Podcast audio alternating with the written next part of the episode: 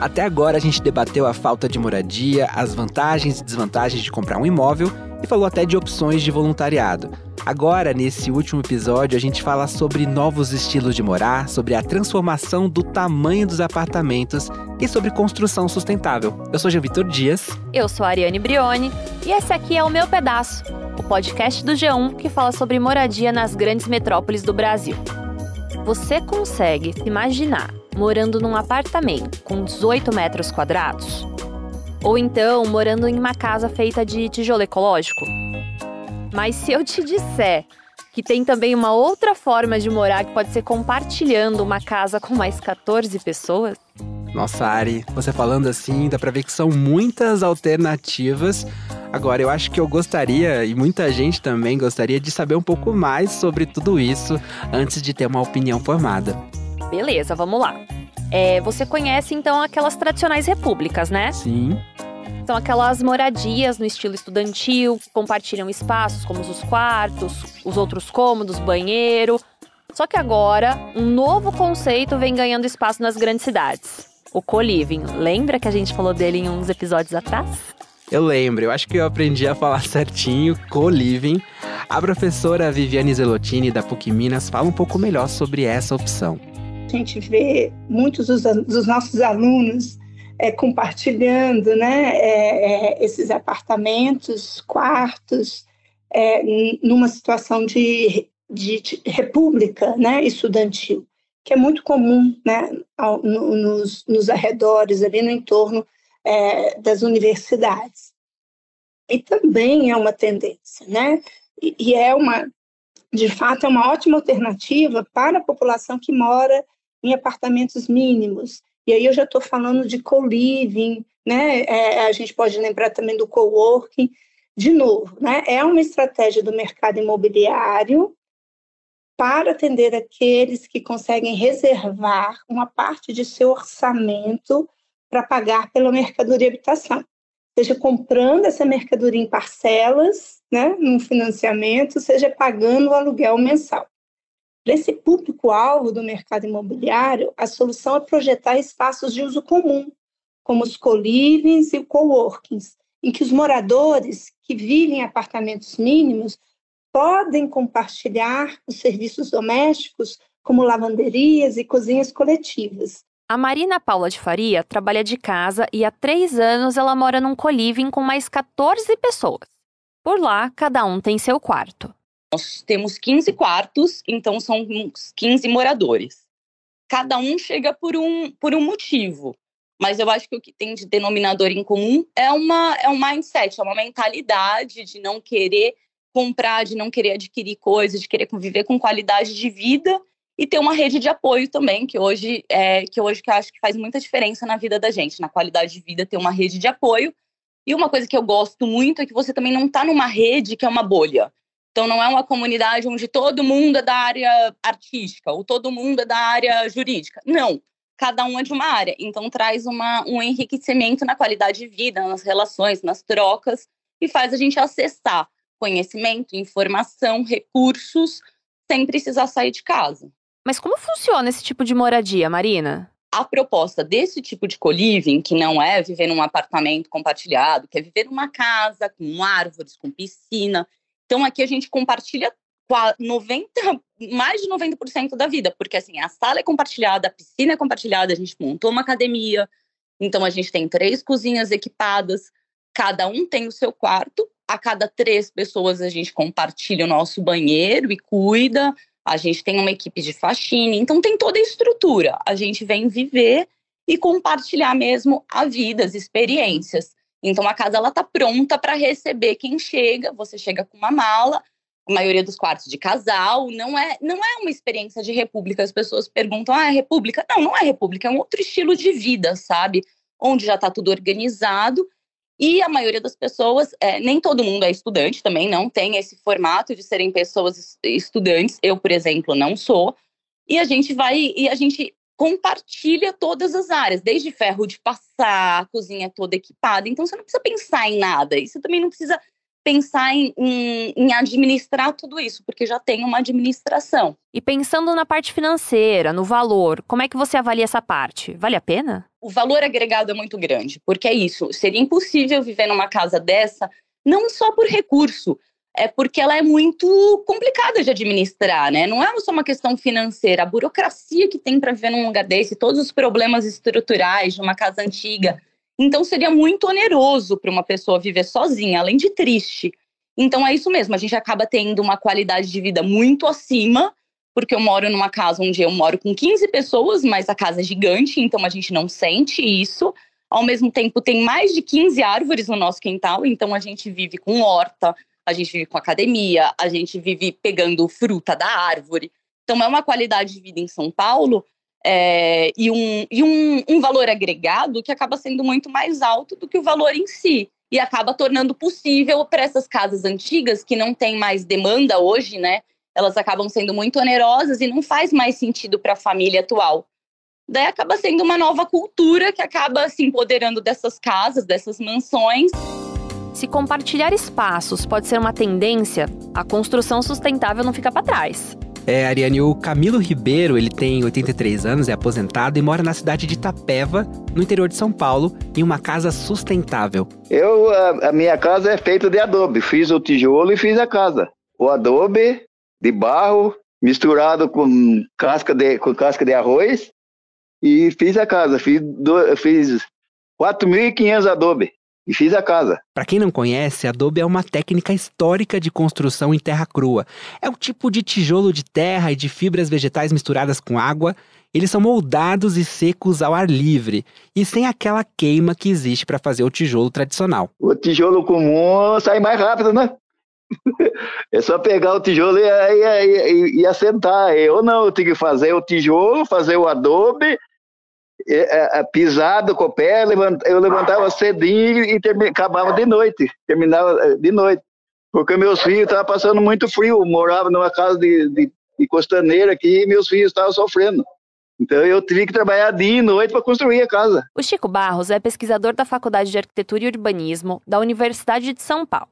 Conhece bem a construção que o Camilo fez e lida diretamente com esse tipo de construção em assentamentos e acampamentos. A gente foi trabalhando técnicas que muitas vezes não são muito difundidas aí pelo mercado da construção civil, porque são materiais que estão disponíveis aí nos assentamentos e no campo, né? que é a terra crua, por exemplo, tijolo de adobe, a taipa de mama, a taipa de pilão, a madeira, que também está disponível, e o bambu. E ainda o sapé, até, como cobertura. Então, esses cursos que a gente fez ao longo do ano passado, estamos esse ano ainda fazendo, a gente extrai esse material do assentamento com apoio tecnológico para que eles durem bastante, né, fugindo daquele estigma que a casa, o camponês é uma casa que dura pouco. Chico, quais os principais problemas que você enxerga nos materiais de construção tradicionais? A priori, tá, a gente olha para uma casa de, de bloco, de cimento, estrutura de cimento e ferro, tá tudo bem, ela tá linda, né, tá ótima. Só que quando a gente vai olhando um pouco mais de perto para ela e, e, começar a perguntar para ela, né? Bom, o cimento está aqui, é, como, mas da onde veio o cimento? É, o quanto de energia que foi gasto para produzir o cimento? Ah, o ferro também está aqui, está ótimo, mas esse ferro também veio da onde? Então, se a gente começar a ter um olhar de uma coisa importante que está hoje em dia muito presente na nossa vida, é a questão ambiental. Para produzir o cimento, para produzir o ferro, é necessário gastar muita energia muita energia mesmo, né, para aquecer o cimento numa temperatura tão alta que chega a ser como de um vulcão, assim, a 2.700 graus. Para produzir o ferro, a mesma coisa. Além, né, tem esse famoso, é, infelizmente, acidente ambiental de Mariana, que destruiu, né, lá em Minas Gerais, era para produção de ferro, ferro da construção civil. Então, é, é, então, a gente começa a questionar o uso desses materiais, porque eles soltam CO2, eles aquecem o planeta Terra. O Camilo é viúvo, tem nove filhos e vive em uma casa bem ampla. Seu Camilo, quantos cômodos são? Três quartos, sala, cozinha e banheiro. E a área na frente da casa. Tudo de adobe. Hoje o senhor ainda tem filhos que moram na casa com o senhor? Tenho dois filhos aqui que é casado, largou da mulher, veio aqui me, me perturbar aqui em casa. Agora, dá mais trabalho fazer uma casa toda de adobe? Dá mais trabalho porque o tijolo tradicional é, é pegar o tijolo, chega o tijolo só ir montando, né? Agora eu não, eu tenho que fazer o adobe para montar, fazer a casa. Chico, e o que tem de diferente nas técnicas que vocês estão aplicando? A terra que está ali, onde aquela casa vai ser construída, ela é um material já muito bom. Há milhares de anos no mundo inteiro, a terra crua ela é utilizada para construir. Quando a gente fala crua, quer dizer que ela não passou por um processo de cocção, né? Ela não foi para o forno, não aqueceu, e quando a gente aquece, a gente acaba gastando muita energia e soltando gás carbônico, o CO2 que aquece é, o nosso planeta. A questão ambiental, mais uma vez, ela é central. Então, se a gente for olhar para a terra crua, a gente vai ter um monte de técnicas possíveis. Se a terra for mais argilosa, a gente pode utilizar ela para fazer as paredes, como nos ensinaram os guaranis, que moram aqui há mais de 8 mil anos, a fazer uma coisa que chama taipa de mão, que é aquele tramado de bambu ou de madeira, que fica uma trama toda quadriculada, e aí a gente pega essa terra, mistura ela com uma fibra, pode ser uma fibra, por exemplo, de algum mato que tem próximo ali da casa, pode ser fibra de arroz, fibra de sapé, ou até feno também, mistura com essa fibra faz bolinhas e com as mãos a gente vai montando essa parede que pode ser produzida em série, inclusive, né, essa parede de, de madeira ou de bambu. A gente pode fazer em grande escala, pode fazer 50, 100 casas e ter uma produção é, é, é grande. Não necessariamente é, trabalhar com essas técnicas significa uma coisa artesanal e de pequena escala. É possível a gente fazer em grande quantidade. Então, esse é o exemplo da taipa de mão. Aí, se a gente encontrar uma terra que é um pouquinho mais arenosa e a gente tem a possibilidade de ter uma produção, a gente tem um terreno que tem um galpão, por exemplo, a gente pode partir para uma outra tecnologia, que é produzir os tijolos também crus. Ô, seu Camilo, a gente pode confiar que é seguro morar numa casa toda de adobe? Essa casa tem risco de cair? É, não tem perigo de cair. Faz 20 anos que eu fiz a casa. A, engenheira falou para mim, para mim rebocar com barro, ficava melhor com barro. Mas só que eu estava enjoado de lidar com barro, daí eu falei, não, vou rebocar com cimento. E, e, não, e tá lá, não caiu um, um, nada, nem um cimento, nem nada.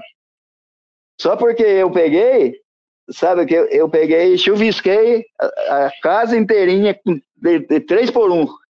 Três sacos de, três, três, três latas de areia e um de cimento.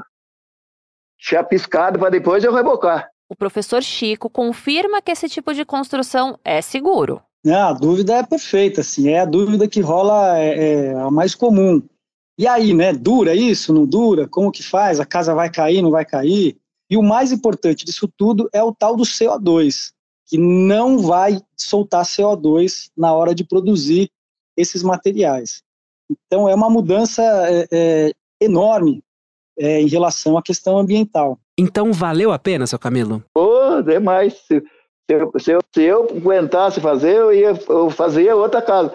E eu fazia melhor que essa que eu fiz, porque eu aprendi a fazer nela. Construções sustentáveis, como a do Camilo, contrastam com outro formato que vem ganhando espaço nas grandes cidades: os micro-APs. A professora Viviane Zerlotini falou sobre isso. Se a gente analisar, né, e se a gente entender como construção sustentável o uso de recursos de forma menos impactante ao ambiente local e ao planeta como um todo, qual tipologia habitacional nos parece mais sustentável? As tipologias autoproduzidas, como aquelas citadas anteriormente, né, como as vilas, favelas, quilombos urbanos, ocupações urbanas, ou, ou, prédios, ou os prédios de apartamento produzidos em massa? Né? É, eu acho que essa é uma boa pergunta. Se, se a gente faz essa comparação, é, é, fácil a gente perceber que os apartamentos produzidos em série né, impactam muito mais a, ao meio ambiente e às nossas cidades que as formas anteriores, porque elas mobilizam infinitamente mais recursos, né, que uma escala maior. Então, a partir disso, a gente tem alguns pontos aí para refletir.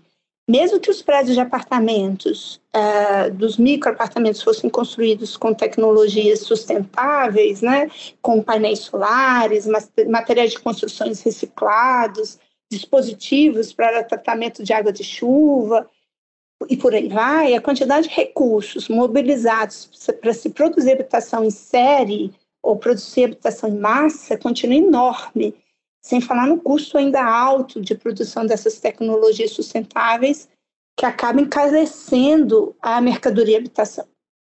Agora, por outro lado, a gente também é, é, entender que a, as tipologias habitacionais autoproduzidas é, elas impactam muito menos o meio ambiente e as nossas cidades, a gente também não pode romantizar, porque a gente sabe que essas, que essas tipologias habitacionais elas foram produzidas a partir de uma precariedade, né?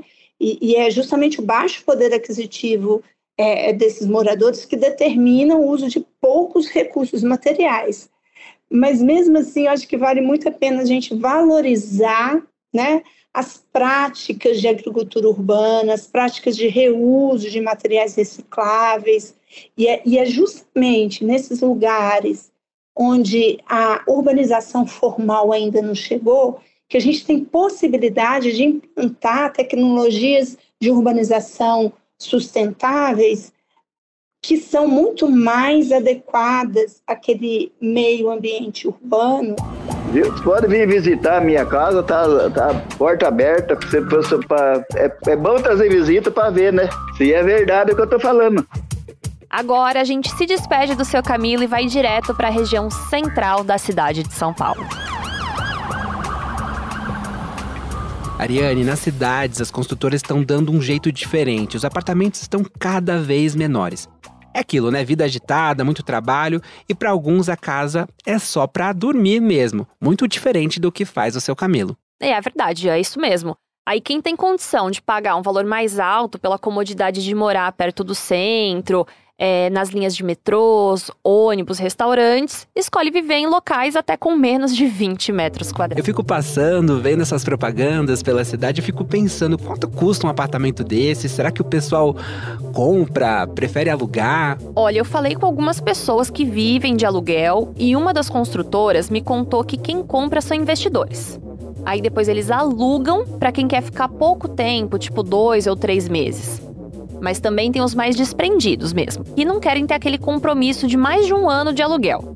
O preço costuma ir de 3.500 até 6 mil reais. É, parece uma tendência em muitos lugares. A gente conversou com o Leonardo Negrão, que é diretor comercial de uma construtora especialista em apartamentos pequenos. Ele contou que o estilo de vida do morador é o X da questão. Na verdade, a gente acredita que essa é a moradia do futuro. Né? É, com o, o que a gente percebe nas grandes cidades e principalmente em São Paulo, essa questão do trânsito, a questão da distância, o tempo que a gente perde é, para chegar até o trabalho. Imagina se você perde uma hora, uma hora e meia na parte da manhã, uma hora, uma hora e meia na parte da tarde, somado isso na semana, se você fizer uma conta rápida, você vai ganhar praticamente um dia a mais na sua semana. Então imagine se você tivesse um dia a mais para você fazer o que você quer, para ir para uma academia, para estar com a família, para ir para o clube. Então é, é, é, isso que a gente acredita. Cada vez mais é, as pessoas morando perto do trabalho, abrindo mão de espaço, porque muitas vezes a gente não usa todo o espaço do apartamento, aquele quarto da bagunça que acaba, né, é, a gente usando pouco, nunca entra, para estar tá perto do trabalho e poder é, ter mais tempo realmente para o que importa. O Secov, Sindicato do Mercado Imobiliário, tem um dado legal sobre isso. A venda de apartamentos com menos de 30 metros quadrados aumentou 38 vezes em apenas seis anos na cidade de São Paulo. Foram 16 mil só no ano passado. E eu, curiosa que sou, pedi para conhecer o AP do Rafael Pedrotti, que fica no Oscar Freire, região nobre de São Paulo. E o metrô fica bem na esquina do AP dele. E você tá aqui há quanto tempo? Aqui vai fazer um ano e dois meses. Entendi. Nesse apartamento. E assim, são 18 metros quadrados. Exatamente, 18 metros. Muitas pessoas se espantam, né? Falam, nossa, mas 18 metros é muito pequeno, né? Porém, uh, é, o objetivo principal do Taqui é muito pela comodidade, pelo dia a dia, né? Por essas questões, pela praticidade. Né? Hoje em dia a gente não fala, nossa vida é muito, é uma montanha russa, né? Hoje está de uma forma, daqui a uns anos você muda, você evolui, você precisa mudar por alguma razão, né? Então a gente tem que estar sempre pronto e preparado para isso. E aí foi a principal razão e motivo uh, de eu estar aqui hoje morando, né, nessa, nesse apartamento de 18 metros quadrados na Oscar Freire, nos Jardins, em cima de uma estação de metrô, né? Por conta da localização, da comodidade e da minha rotina agitada do meu dia a dia. Eu quis saber como ele aproveita bem cada cantinho. Não precisei dar muitos passos e já tive a visão de tudo. Por lá tem praticamente tudo do que um AP normal tem, só que em escala menor. É tipo coração de mãe, sabe? Cabe todo mundo. Teve aqui, vamos caminhar.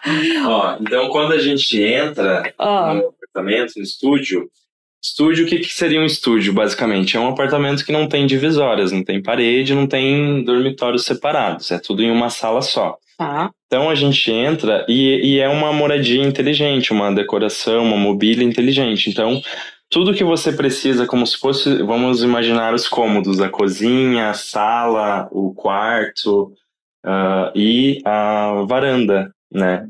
Então tem todos esses cômodos, porém eles são, ele é aberto, né? Não tem divisórias e é tudo em um espaço só. O único que é dividido é o toalete, né? O banheiro. E esse foi o episódio final do Meu Pedaço, o podcast do G1 que fala sobre moradia nas grandes metrópoles do Brasil. Se você não escutou tudo, te convido para voltar lá nos primeiros episódios. Eles estão bem legais. E não esquece também de avaliar o podcast na sua plataforma de áudio favorita. Esse podcast é um especial G1, apresentado por mim, Jean Vitor Dias, e pela Ariane Brioni. Produção e roteiro de Ariane Brioni e Gustavo Justino. A sonoplastia é do Guilherme Romero.